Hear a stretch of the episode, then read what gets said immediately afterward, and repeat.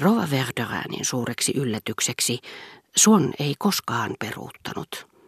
Hän tuli tapaamaan sisärengasta kaikenkarvaisiin paikkoihin, kuten pieniin esikaupunkiravintoloihin, vaikkei varsinainen sesonki vielä ollut alkanutkaan, mutta useimmiten teatteriin, sillä rouva Verderin oli teatterin ystävä.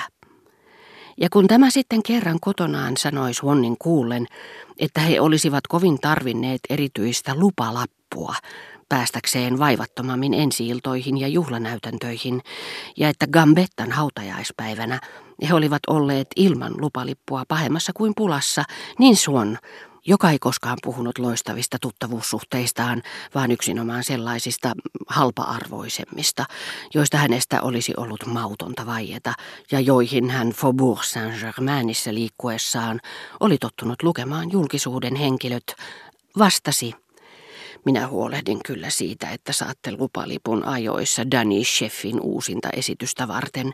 Syön nimittäin huomenna lounasta Eliseessä poliisipäällikön kanssa. Kuinka niin? Eliseessä, huusi tohtori Kotar jyrisevällä äänellä. Herra Grevin luona, täsmensi Suon hiukan häkeltyneenä hälystä, jonka hänen huomautuksensa oli nostattanut. Taidemaalari teki tohtorista pilaa. Tuleeko näitä kohtauksia useinkin?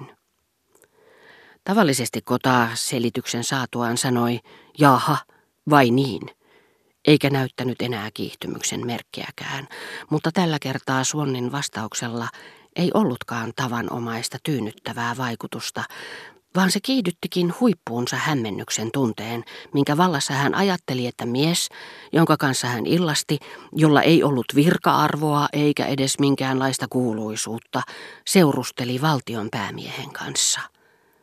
Kuinka niin, herra Grevi? Tunnetteko te herra Grevin?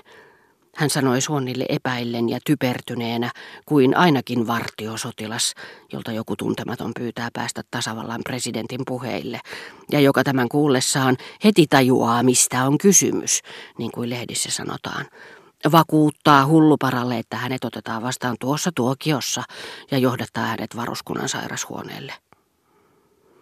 Minä tunnen häntä jonkin verran. Meillä on yhteisiä ystäviä.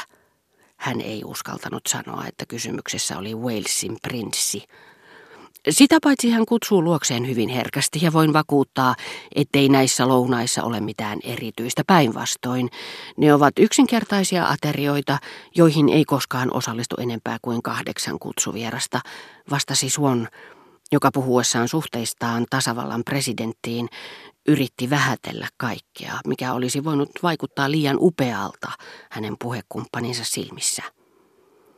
Suonnin vastauksen kuultuaan Cotard sai siinä paikassa sellaisen käsityksen herra Grevin kutsujen arvosta, että nämä lounaat olivat niin jokapäiväistä leipää, ettei niille juuri kukaan pyrkinyt.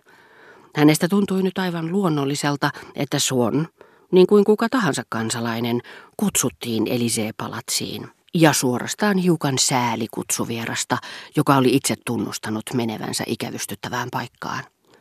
Jaha, vai niin, vai sillä tavalla?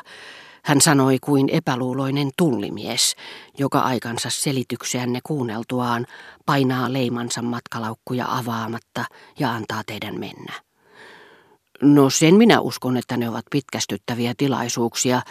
Kuinka te ollenkaan jaksatte osallistua niihin, sanoi rouva Verderin, jonka mielestä tasavallan presidentti oli aivan harvinaisen vaarallinen, ikävystyttävä, koska hän osasi käytellä houkutus- ja painostuskeinoja, jotka olisivat voineet saada aikaan luopumuksia vakituisten rintamassa.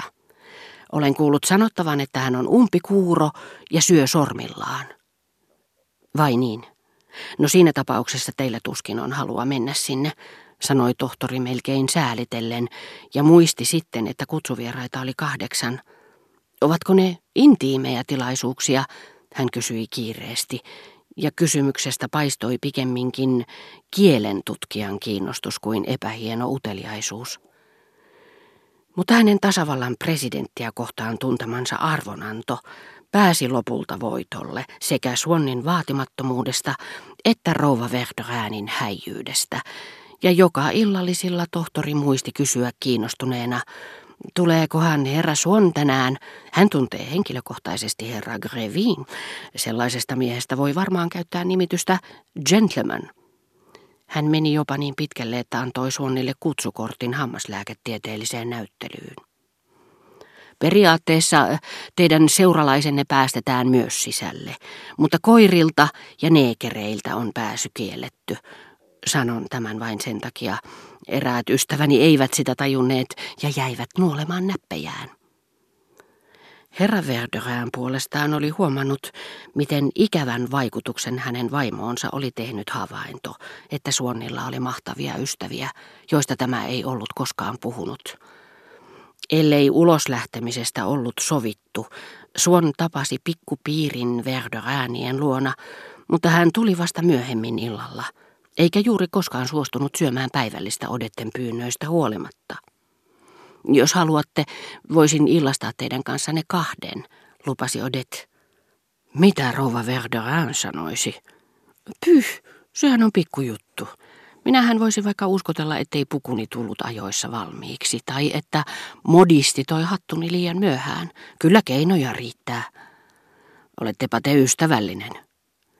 Mutta itsekseen Suon arveli, että jos hän näyttäisi Odettelle tulemalla vasta päivällisen jälkeen pitävänsä muita nautintoja parempana kuin tämän seuraa, niin Odetten kiinnostus häntä kohtaan ei laimenisi vielä pitkään aikaan ja koska hän toisaalta arvosti huomattavasti enemmän silloisen rakastajattarensa muutaman työläistytön raikasta ja umppumaista kauneutta, hän vietti alkuillan tämän seurassa, koska tiesi näkevänsä odetten myöhemmin. Tästä samasta syystä hän ei koskaan sallinut viimeksi mainitun tulla hakemaan itseään Verderäänien kutsuille. Työläisneitonen odotti hänen asuntonsa lähettyvillä kadunkulmassa, jonka hänen ajurinsa Remi tunsi, ja nousi sitten Suonnin viereen, viipyäkseen hänen syleilyssään siihen saakka, kunnes ajoneuvot pysähtyivät Verderäänien portille. Kun hän astui sisään, niin rouva Verderään näytti hänen aamulla lähettämiään ruusuja sanoen, nyt minä torun teitä, ja osoitti hänelle paikan odetten vierestä, kun taas pianisti soitti heille kahdelle vääntöin pikkuteeman, josta oli tavallaan tullut heidän rakkautensa kansallishymni.